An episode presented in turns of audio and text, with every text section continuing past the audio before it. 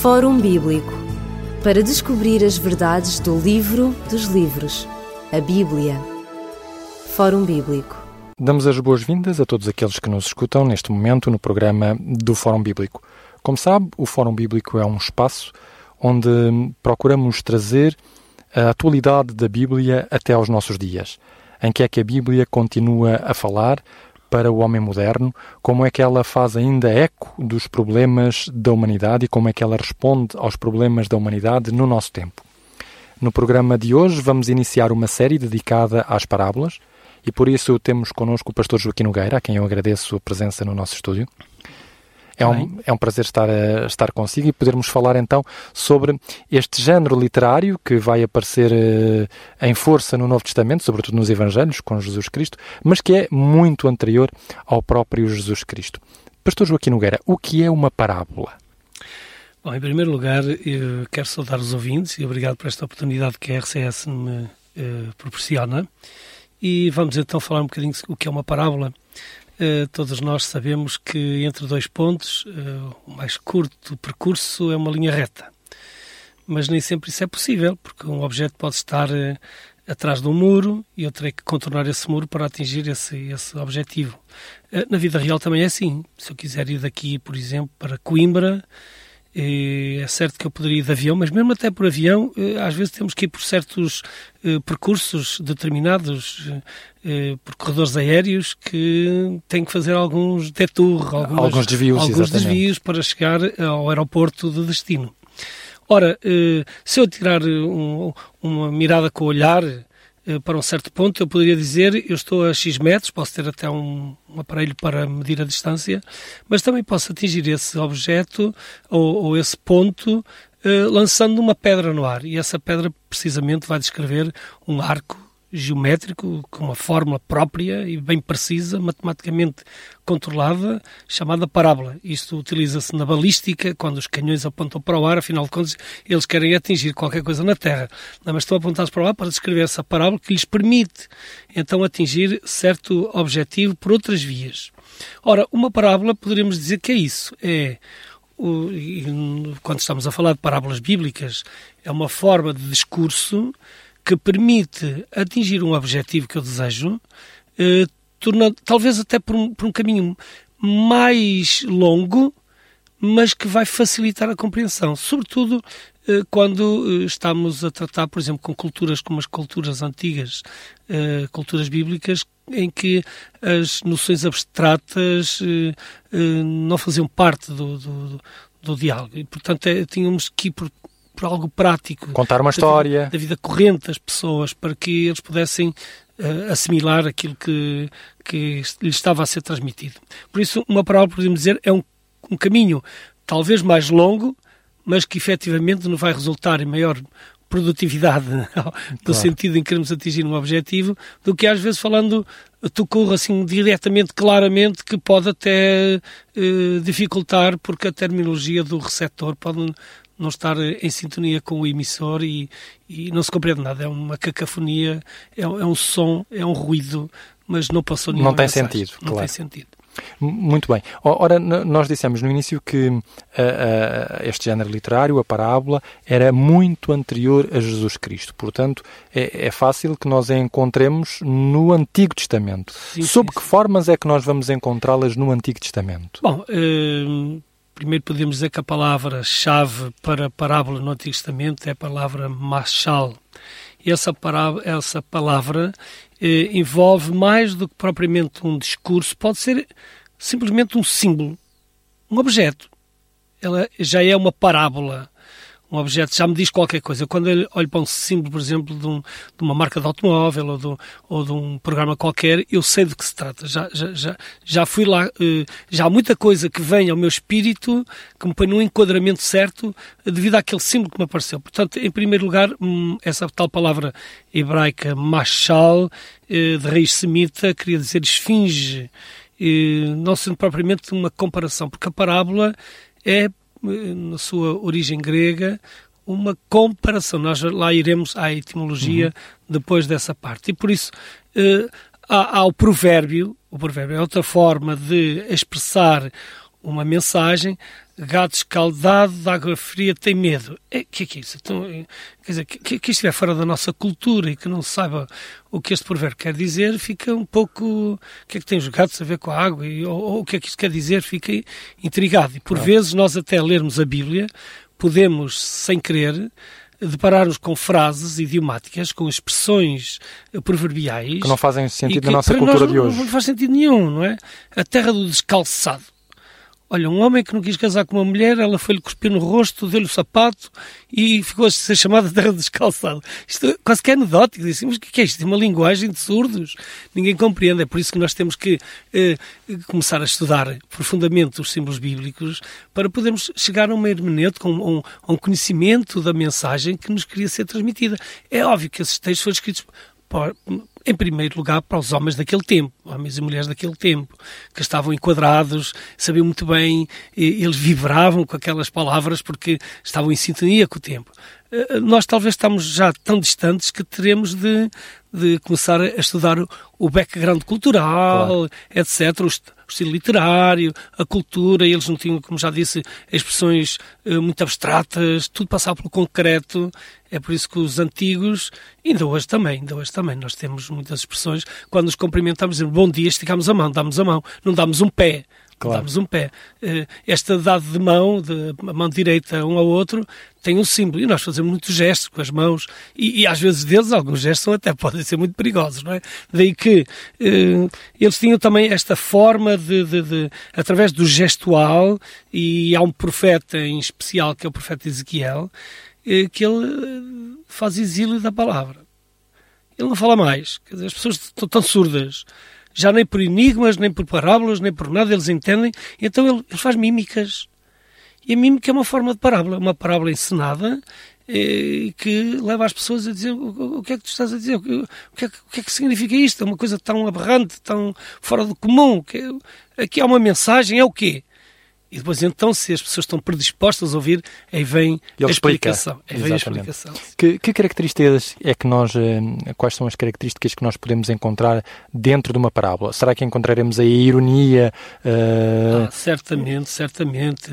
É, é, passa por, por uma sátira, por uma ironia, porque às vezes, é, ao dizermos o absurdo, leva a pessoa a, a despertar e dizer que, que isto não pode ser. Aliás, a matemática resolve muito dos seus problemas com redução ao absurdo. É uma das técnicas para chegar à conclusão certa. Porque se A mais B eh, é igual a C, eh, já não é igual a D, vá. E, e então, se eu faço que A mais B não é igual a D, então tem que ser igual a C. Claro. Temos que reduzir as coisas ao absurdo, eh, à ironia, e às vezes nós na linguagem corrente também somos irónicos, não é assim? E mesmo até os políticos recentemente estão a falar disto, falam, falam também por parábolas, não é? Falam por parábolas e por enigmas, mas há também eh, formas de, de, de levar ao ridículo, à negação do, daquilo que se quer afirmar, eh, para chegar também à verdade, à verdadeira conclusão, porque alguém que seja chocado com qualquer coisa que não é digna, não é correta, desperta, desperta e então vai compreender que não pode ser por esse o caminho. Esse é o objetivo. Agora, chegando mais concretamente... Hum... Que, que distinção podemos nós uh, ver, por exemplo, nós estamos habituados já, já no século dezenove, por exemplo, finais do século dezoito e até antes, uh, se fazia recurso, a, já desde a Grécia Antiga, se fazia recurso à fábula, por exemplo. Que, que diferenças existem entre uma fábula e uma parábola? Uma fábula é uma pequena história, um pequeno conto. Uh, com fundo moral? Com, com, com fundo moral, também tem um objetivo, como é óbvio. Uh, uh, recorre-se aos animais que falam, etcétera, cativando a atenção muito particularmente das crianças. É por isso que os livros das fábulas, hoje em dia, pelo menos, são dedicados a histórias para, para os infantis, para os pequenos, mas a, a, a parábola pode ser um, um texto bem rebuscado que leva grandes ideias, grandes pensamentos. Agora, também temos de ter em conta uma coisa, que a parábola não pode, em todos os seus detalhes, querer dizer qualquer coisa, não é? Exatamente. Às vezes as pessoas também exageram, vão ali e estão ali a dissecar significado por significado. Os olhos da pulga, não Exatamente. É? Porque ali havia qualquer explicação. Não, às vezes a parábola tem um objetivo. E esse objetivo é que é o importante. Agora, eu posso recorrer a muitos uh, uh, utensílios artifícios, e exato. artifícios à minha volta, posso colorir mais, com, uh, amplificar, não é? Exagerar, etcétera. Uh, e nós não devemos ficar pelos exageros, não devemos ficar pelo, pelos detalhes, pelas cores. Uh, às vezes sim, às vezes tem significado, mas outras vezes não tem. O objetivo é um só. E nós devemos atender a isso. É que eu tenho que atingir aquele objetivo e eh, a minha mensagem tem que passar através desse texto, dessa alocução, do que seja, não é? Tem que, tem que atingir o meu interlocutor para que ele compreenda perfeitamente o que eu quero dizer. É, é, no, é no Novo Testamento que nós vamos encontrar cada vez mais parábolas. E, paradoxalmente, nós começámos por dizer que a parábola é, é uma forma pela qual alguém dá a entender melhor um determinado discurso, um determinado objetivo, uma determinada pedagogia que ele tem em mente a ensinar, e nós vamos encontrá-las uh, na boca de Jesus. Jesus falou muitas parábolas. No entanto, logo no início, quando ele explica o porquê que ele fala em parábolas, Jesus Cristo vai uh, digamos, fazer-nos ficar admirados, porque ele vai dizer, eu falo em parábolas para que vocês, ouvindo, não ouçam e, e, e não compreendam aquilo que eu estou a dizer. Afinal de contas, em que é que nós ficamos? A parábola é para se compreender ou para encobrir? É, a parábola é para ser compreendida. A parábola é para ser compreendida. Só que, aliás, há textos bíblicos que dizem que Jesus não lhes dizia nada senão por parábolas. Quer dizer que era uma forma pedagógica era, era predileta. Era uma forma pedagógica predileta, porque porque as pessoas, de uma forma geral, não eram pessoas muito cultas, não é? Uh, eram pessoas que estavam ligadas a um contexto agrícola. Uh, Jesus foi buscar os elementos da convivência diária dessas pessoas, do cotidiano, para lhes falar, porque eles compreendiam uh, na relação com os animais, na relação com a natureza, e eles compreendiam isso. Agora, quando Jesus afirma essa frase que tem a ver com a parábola do semeador e que ele vai recorrer a um texto de Isaías, vai fazer uma citação precisamente de um texto de Isaías, uh, é, é irónico, é irónico. Então Deus não quer que as pessoas compreendam a sua mensagem. Então Jesus vem aqui para... para fugir à verdade, para esconder, só para ter uns prediletos a quem ele explica. É que há pessoas que estão interessadas em saber. Realmente há outras que estão interessadas em escarnecer. E quase como que uma mistura de, de ambas, a coisa fica confusa. Eu lembro do tempo do Salazar, porque eu já sou um, um século, não é? Eu lembro que no tempo de Salazar a malta contava...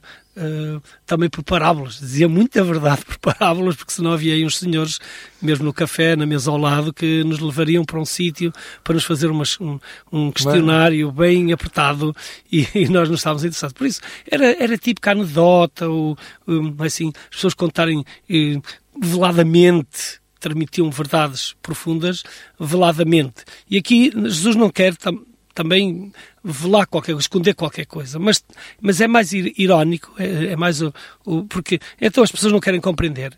Pois alguns compreendiam perfeitamente, mas iam distorcer as palavras, como distorcem uh, uh, as tuas, como distorcem as minhas. Quantas vezes nós dizemos qualquer coisa, mas tu disseste, não, não era esse o sentido que eu queria dar às palavras. Às palavras.